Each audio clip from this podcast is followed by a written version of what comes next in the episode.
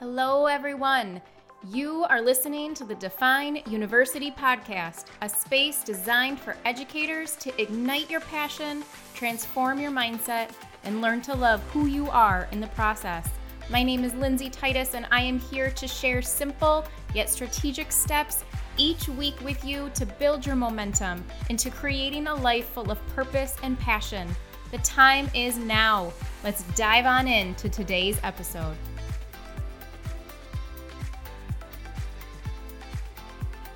Welcome back, everyone. It is another episode of the Define YOUniversity podcast, and this episode, I am I'm really excited to get into this. Although I don't I don't know that there hasn't been an episode yet that I haven't absolutely loved, but I'm really excited about kind of the why behind this episode, really where it came from. So, as I was listening to a recent podcast on Jenna Kutcher's Goal Digger podcast. If you're not sure who she is, she is an entrepreneur, she's a mom, she's a photographer, but in all honesty, guys, she is so much more.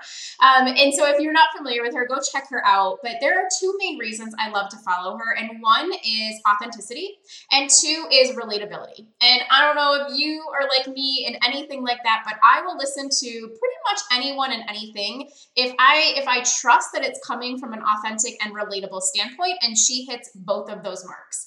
So her main goal, her main niche, if you will, is marketing and business. But you guys know me, you know how much connection, how much collaboration, how much can't think of the word I'm looking for, but how much overlap maybe there is between education and marketing and business.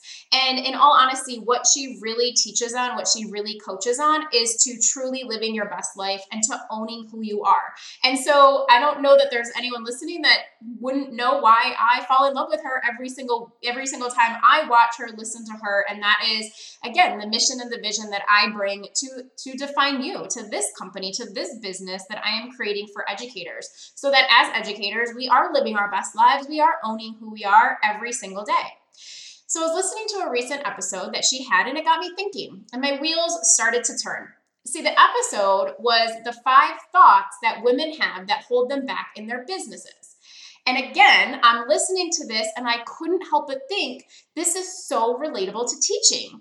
I was making a connection here and a connection there, and then I thought of a story, and then I started laughing, and it just was a really cool experience. So the next thought I had was, I need to share about this. And so here we are today. Here is me sharing it with you. I am going to be talking about five common thoughts that educators have that hold them back from living into their true legacy, their true excellence, their true purpose, however you want to frame it, every single day. And so, without further ado, let's dive on in. So, the first thought that I know myself, I have fallen into this trap more times than I can count, is that is what I call the words on our pages don't and the pictures don't match. So, the words and pictures don't match. So, let me explain what I mean by this. Have you ever have you ever read a picture book, but after you read the words on the page, you looked at the pictures and you thought, that's not the picture I would have chosen? Now, maybe you have, but in all honesty, when I really thought about this, I it, I haven't. I really couldn't come up with a book that I was like, no, the pictures don't match, right? They always match, they always connect. So why is that? Well, it's because the author and the illustrator is one, either the same person, or two, they work really closely together. They edit, they do drafts, they need, they make sure that it's a cohesive fit. Yet what happens with a lot of us because we are the writers and illustrators to our own lives, is that we are moving so fast or we are moving on autopilot that we forget to slow down and check in with ourselves. Do the words I'm speaking match the actions that I'm taking? Or am I falling into the trap of believing things about myself, about my role, about my classroom that just aren't true? I'm believing them to be true, but they aren't. And what's happening is they're actually holding me back. These, my friends, are called limiting beliefs, and they are just that. They are limiting, meaning they hold us back, they keep us hidden, they keep us small, and they are a belief, meaning they're not true.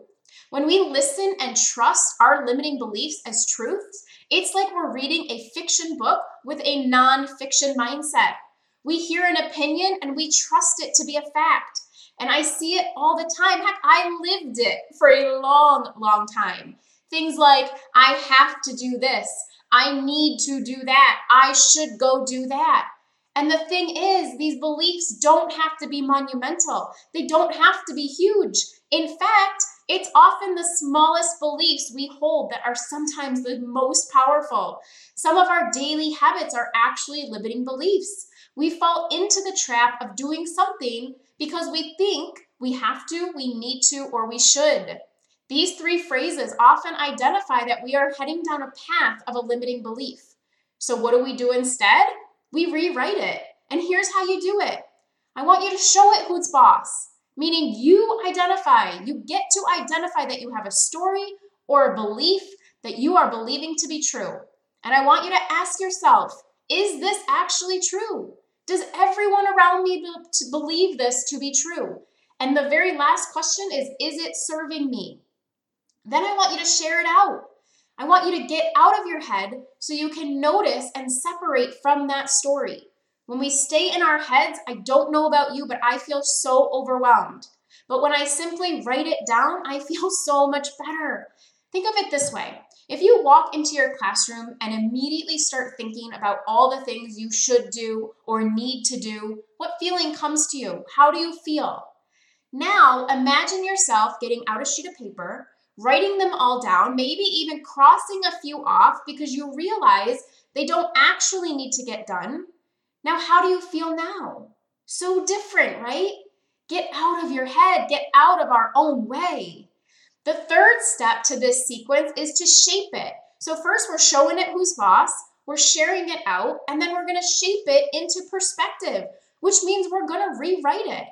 So, we're gonna take that limiting belief in order to be an amazing teacher, I need to stay until at least five o'clock every single day. That's a belief. That is not true. Not every educator believes that to be true, and it is certainly not serving you, or at least it didn't serve me when it was mine as an educator. So then, in order to rewrite it, we're gonna we're gonna rewrite it. And what I want to caution you against not doing is is don't just flip it. So instead of saying, you know, in order to be an effective teacher, I need to stay till 5, we're not just going to say in order to be an effective teacher, I won't stay until 5. It's not as simple as that, but it's pretty close. Because what we're going to switch it to is an I am statement. I am exactly the, the teacher my students need me to be, regardless of the time I stay until work at. Do you see how different that is? And then the fourth step is we're going to let it shine. You're going to post that rewritten truth anywhere you need to see it, multiple places, so you can be reminded of who you are and the truth statement about yourself. I post mine in the car, I post them in my bathroom, I post them in the kitchen, I post them in my office, on my computer, you name it, it's there so I can see it, I can say it, and I can really start to feel it, own it, believe it, and trust it. This second thought that I have seen and I have lived that holds educators back is comparisonitis, or I'll never be like her. I could never teach like she does. She has something I could never have. I don't know how he can do it. In addition to these thoughts, we also use words like beginner to further support why we can't do what we want to do or why we aren't finding joy in who we are as an educator. Maybe we label our class or maybe even the grade as a tough bunch. Everyone knows it, right? This is a really hard group this year. Maybe it is, but you, my friend, are stronger. We've got to stop the comparison game. The only thing, the only thing you are allowed to compare is who you are today with who you were yesterday. Then you're going to learn from today and use that to grow into tomorrow. And it's the same for our students too. See, even in an episode about us as educators, I can't help but sharing some insight about students. It's another reason I believe if we focus on us, we naturally then focus on our students. But, and this is a big but, if we solely focus on our students or anything else external in our environment, we so quickly lose sight of ourselves. Further evidence why I believe so much in putting ourselves first, no matter what. All right, back to the comparison game though. A thought that holds us back is the thought of I'll never be good enough. I'm just a beginner. Well, of course you are. but why is being a beginner a bad thing? Right? But what about, and here's another way to think about it. What about a teacher that spends 20 years in first grade and then moves to sixth grade? What is she? Is she a beginner because she's never taught sixth grade before? Or is she a veteran teacher? Is she, this is one of my favorites that I hear so often, is she what we might call an advanced beginner? What does that even mean? This is why I love language so much. The power of language is so essential and critical. Stop using words such as beginning, if, and it's a big if, if it holds you back. If you're a beginner and you love it because you're growing, you're excelling, then use it. But if labeling yourself as a beginner holds you back, gives you a reason to quit, or brings on excuses, ditch that label and focus on who you are after the label. And that, my friends, is educator. The only thing that makes you a beginner is you. You've been teaching your whole life. That's my guess, anyways. Take myself, for example. So, New York State, where I live, New York State says I became a teacher in the summer of 2006. But in all honesty, I've been a teacher for way before that. I taught my brother so many things growing up. We're seven years apart, so I was always teaching him something, and mostly good things, of course, right? Then I taught my dolls while I was playing school. Anyone else ask the teachers at school for extra worksheets to take home so you could use them for school? I used to have my mom take me to the teacher store, you know, when they were still around, so I could buy supplies for my classroom at home. The pen with the one side that was red and one side that was blue, and the grater with the sliding part in the middle, those were my absolute favorites. Anyone else have those? Then how about when I taught swim lessons, right? I was a coach. I started coaching when I was 12 years old. I was a swim coach walking up and down the pool with my own coach. Then how about when I taught my little, when I was a part of Big Brothers Big Sisters in college? I wasn't quote unquote a teacher then, but yet I was. See, being a teacher, an educator, is part of my identity, and it's yours too. So don't sell yourself short by using words like beginning or starting to compare. When we compare, that quickly turns to judgment or resentment, and no one wants to go there. So instead, I want you to focus on you and focus on today and trust and love in who you are in this moment. Can you do that for me? Can you do it for yourself? Is actually the better question. The third thought that I think holds educators back, and again, I'm I'm truth moment here. This was me all the time, one day I'll find the balance.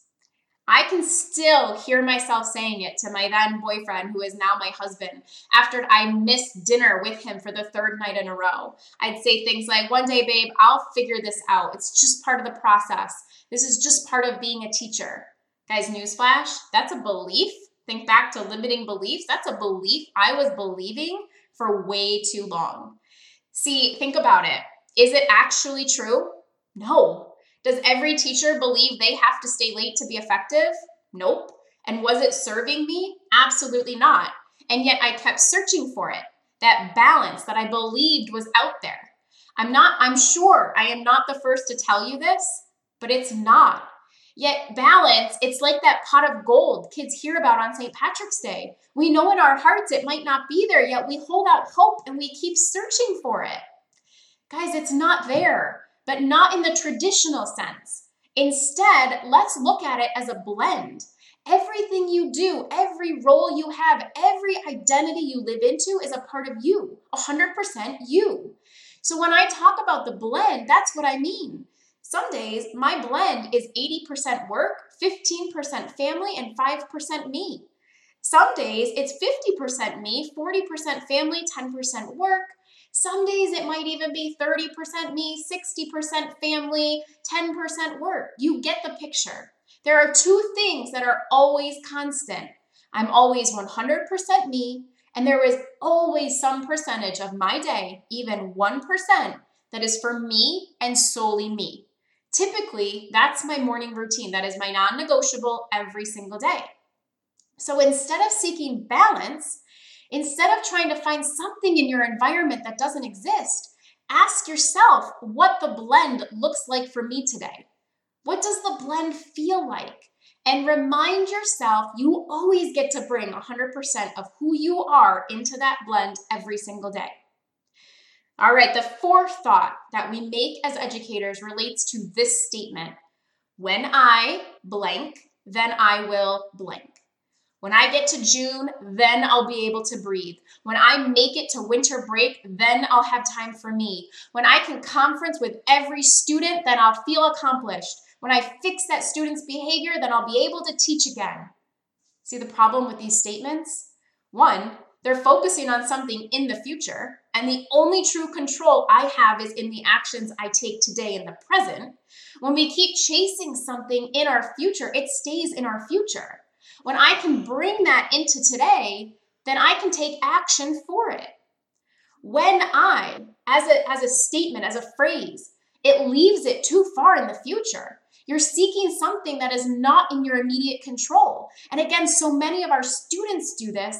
We just may not notice it because they aren't using the specific language. Instead, it may be the student that rips up the paper and swears at you Maybe he or she is really saying, when I finally understand math, then I'll do the work you're giving me. Or the student who flips her desk or throws his chair when you say it's reading time, maybe they're really saying, when I can read the words without needing your help, since that's embarrassing to me, then I'll read in front of the class. Kids don't have that language yet. Heck, some adults don't have it either. So they rely on a more predictable way to have their needs met, which is behavior. When is the last time you said something like, when I, then I will? It happens more often than we know. But remember, the first step to any behavior change is awareness. We have to notice it.